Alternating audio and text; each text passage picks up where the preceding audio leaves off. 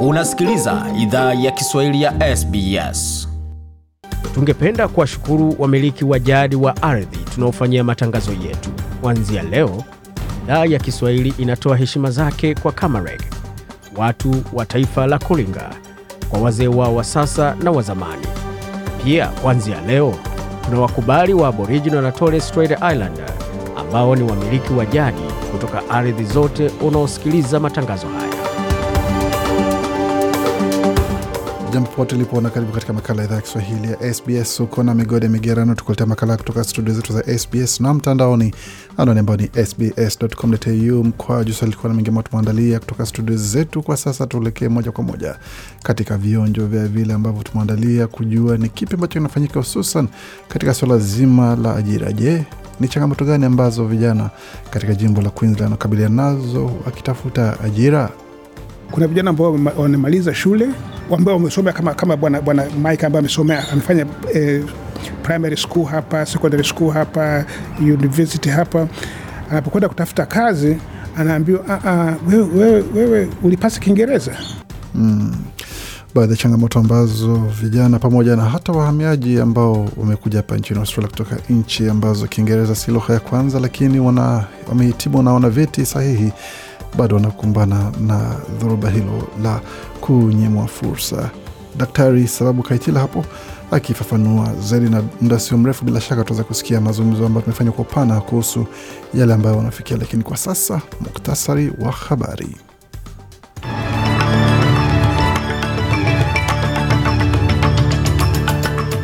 Mweka hazina wa taifa hawaoneo huruma wafanyakazi pamoja na jamii za Australia ambazo zinakabiliana na ongezeko la viwango vya riba pamoja na ongezeko wa mfumuko wa bei eh, ambao unasababisha hali ya maisha kuwa ghali zaidi baada ya benki ya hifadhi kuongeza kiwango cha riba mapema hii leo.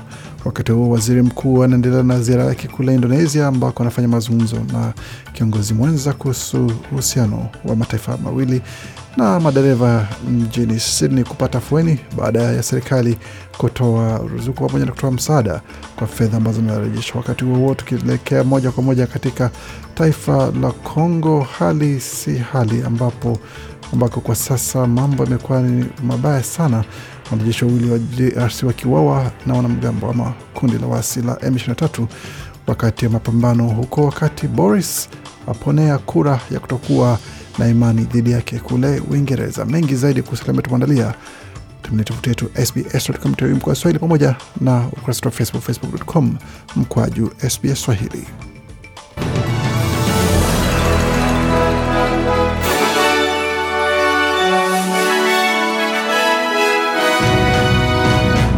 Wasikia idhaa Kiswahili ya SBS na hapa ikiwa ni taarifa kamili ya habari. Msomaji akiwa ni Gode Migerano. Waziri Mkuu Anthony Albanese amefanya siku ya pili ya ziara ya mazungumzo na kiongozi wa Indonesia kwa kufanya ziara katika kituo cha fedha pamoja na mji wa bandari wa Makassar. Bwana Albanese amesema uamuzi wa kutembelea mji wa Makassar ni ishara kuwa Australia inaelewa fursa za kibiashara kote nchini Indonesia, kando na miji ya Jakarta na Bali. Kiongozi huyo wa chama cha Leba atatembelea kiwanda cha usagaji wakati atakapokuwa akijadili biashara na mauzo ya nje, anapoita uhusiano kati ya Indonesia na Australia kuwa ni uhusiano wa kisasa. I wanted to make sure that we send a message as well that we understand. Anasema nataka kuhakikisha tunatuma ujumbe pia kuwa tunaelewa kuwa nchi hii kubwa ina utofauti, ni nchi ya fursa, itakuwa katika siku za usoni, alisisitiza Bwana Albanese. Na mwakazina wa taifa anahurumia familia za Australia zinazokabiliana na madhara ya kiuchumi ya ongezeko ya kiwango cha riba, hali ambayo imechukua kiwango cha hela taslim kuwa sufuri nukta themanini na tano. Benki ya hifadhi imeongeza kiwango cha hela taslim kwa alama hamsini leo Jumanne, ambayo ni ongezeko kubwa zaidi kuliko ilivyotarajiwa na wachumi, wakati mfumuko wa bei nao pia umeongezeka. Mweka hazina wa taifa Jim Chalmers amesema uamuzi wa hivi karibuni utaweka shinikizo kwa bajeti za familia, ila anatambua kuwa serikali inaweza saidia kuimarisha uchumi na Australians already know that.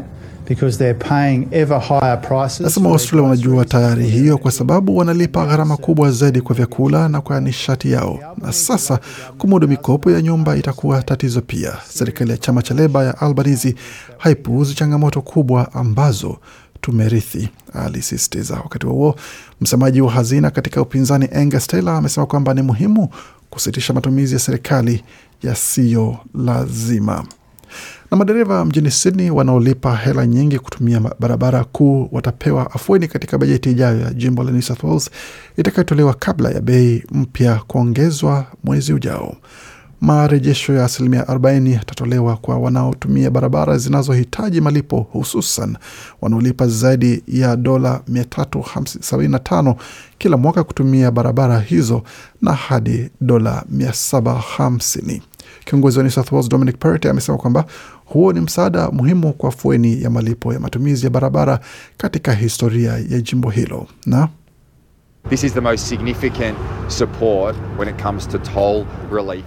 Anasema huu ni msaada muhimu kwa suala la fueni la barabarani kwa familia katika historia ya jimbo hili. Tumekuwa na serikali za leba za nyumba zilizozungumza kuhusu misaada kama hii. Huu ni msaada pana na muhimu zaidi hautubagui, alisisitiza kiongozi huyo wa New South Wales.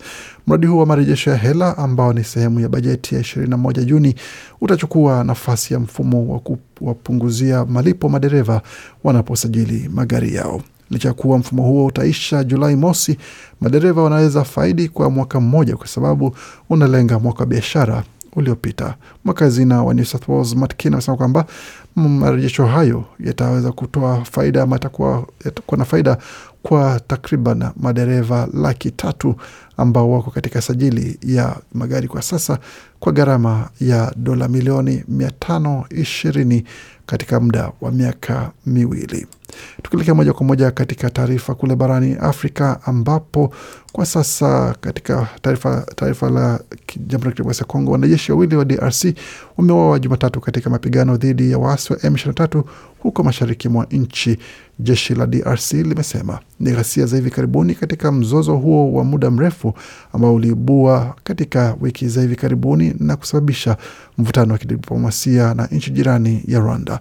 Waasi wa M23 walishambulia kwa makombora kituo cha jeshi huko Kivu Kaskazini na kuua wanajeshi wawili na kujeruhi wengine watano.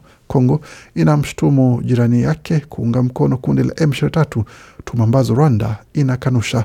Mapigano hayo yanafuatia uvamizi uliofanywa Jumapili kwenye kijiji cha mkoa jirani wa Ituri na wapiganaji wanaoshukiwa kuwa wanamgambo wa Kiislamu kutoka kundi lingine la uasi na kuua watu 18, vyanzo vya eneo hivyo vimesema.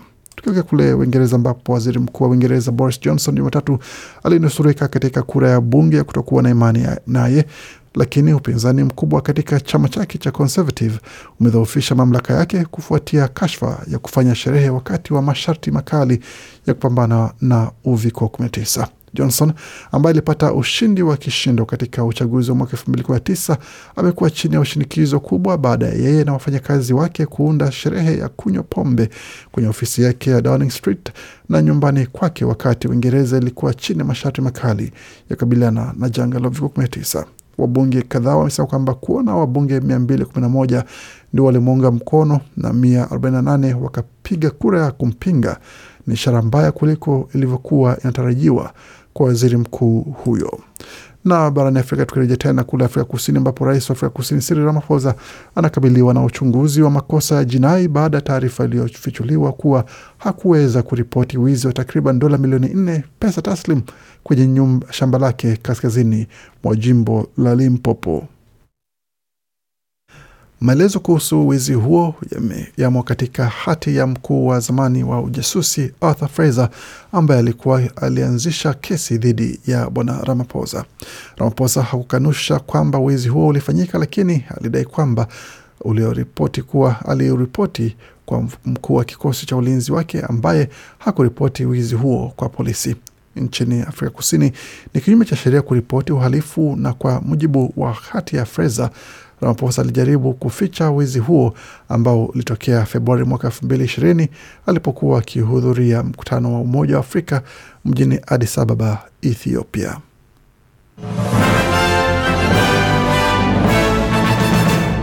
Waendelea kusikia idhaa Kiswahili ya SBS ukiwa na migodi migerano, tukiendelea taarifa za habari ambayo tumeandalia kwa sasa, tukielekea moja kwa moja katika taarifa za michezo, tukianzia katika mchezo wa AFLW kwa upande wa wanawake, ambapo mchezaji Daisy Pierce amepewa kazi ya kuwa mwalimu wa timu ya wanawake ya Geelong katika AFL atakapokamilisha msimu wake kama mchezaji mwakani. Na mchezaji huyo mwenye miaka 34 atakuwa amekuwa sehemu ya timu ya wana, walimu wa kike ambao wameweza kuongezewa kasi kwa upande wa kuweza kuhakikisha kwamba wanakuwa tayari kuchukua usukani wakati msimu wa mwaka elfu mbili ishirini na tano utakapofika baada ya kucheza kwake ama kumaliza msimu wake wa kucheza.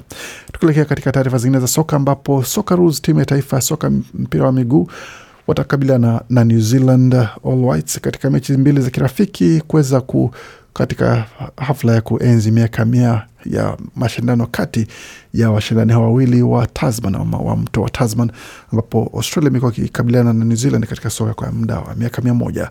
Hiyo itakuwa ni mechi ambazo zitachezwa, moja itakuwa ni tarehe ishirini na tano Septemba katika uwanja wa Eden Park kule New Zealand, wakati mechi ya pili nchini Australia bado hajatangazwa itakuwa ni wapi itakakochezwa.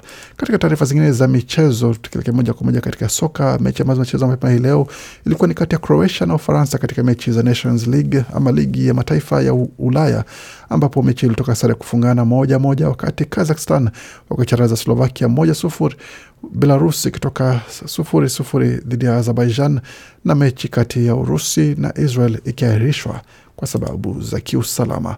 Tukitazama mechi zinatarajiwa alfajiri ya kesho, itakuwa ni kati ya Italy na Hungary, Ujerumani ikimenyana na Uingereza mida ya saa kumi kwa mradhi saa kumi na moja kasorobo mechi itaanza, wakati mechi nyingine kubwa itakuwa ni kati ya Poland na Ubelgiji, vilevile itakuwa mida hiyo ya saa kumi na moja kasorobo, wakati vijana ambao wamefuzu kwa kombe la dunia hivi karibuni Wales wakimenyana na Uholanzi mida hiyo hiyo. Barani Afrika, tukitazame hali ilivyo kwa sasa, mechi ambazo imechezwa za kufuzwa kombe la Afrika, Senegal ilipata ushindi wa magoli matatu kwa moja dhidi ya Benin. Niger ikatoka moja moja dhidi ya Tanzania. Gambia ikapata ushindi moja sufuri dhidi ya Sudan Kusini, wakati Namibia moja moja dhidi ya Burundi. Na kutazama matokeo mengine ambayo yamejiri ni pamoja na Mauritania kupata ushindi wa magoli matatu kwa sufuri dhidi ya Sudan, wakati Mali ikiwanyuka Congo Brazzaville magoli mane kwa sufuri. Algeria na Uganda mechi ikiisha mbili sufuri kwa upande wa Algeria, wakati DR, DR Congo ikicharoza goli moja sufuri kutoka kwa Gabon, na Malawi na Ethiopia watamenyana baadaye usiku wa leo, wakati Misri na Guini vilevile watakichapa mida ya saa kumi na moja za alfajiri. Kufikia punde mwisho wa taarifa ya michezo, tutazame kipi ambacho kinajiri katika ubadilishaji wa fedha nchini Australia.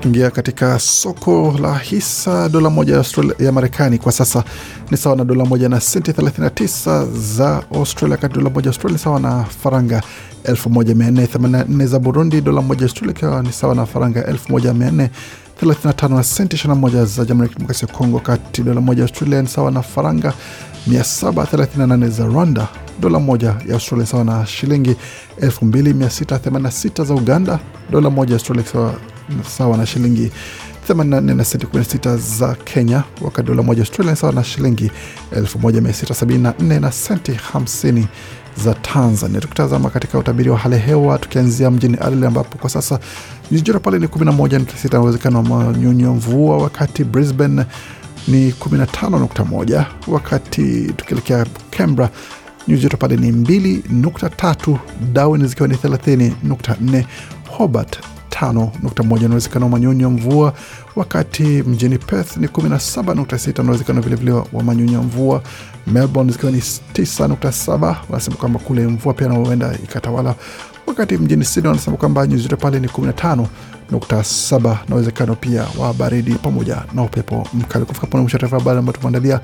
Bakia nasi kwa makala mengine manakujia muda usio mrefu. Waendelea kusikiliza Kiswahili ya SBS.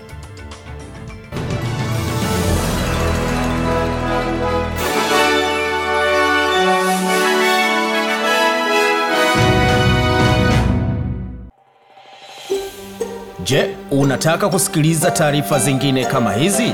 Sikiliza zilizorekodiwa kwenye Apple, Google, Spotify au popote pale unapozipata.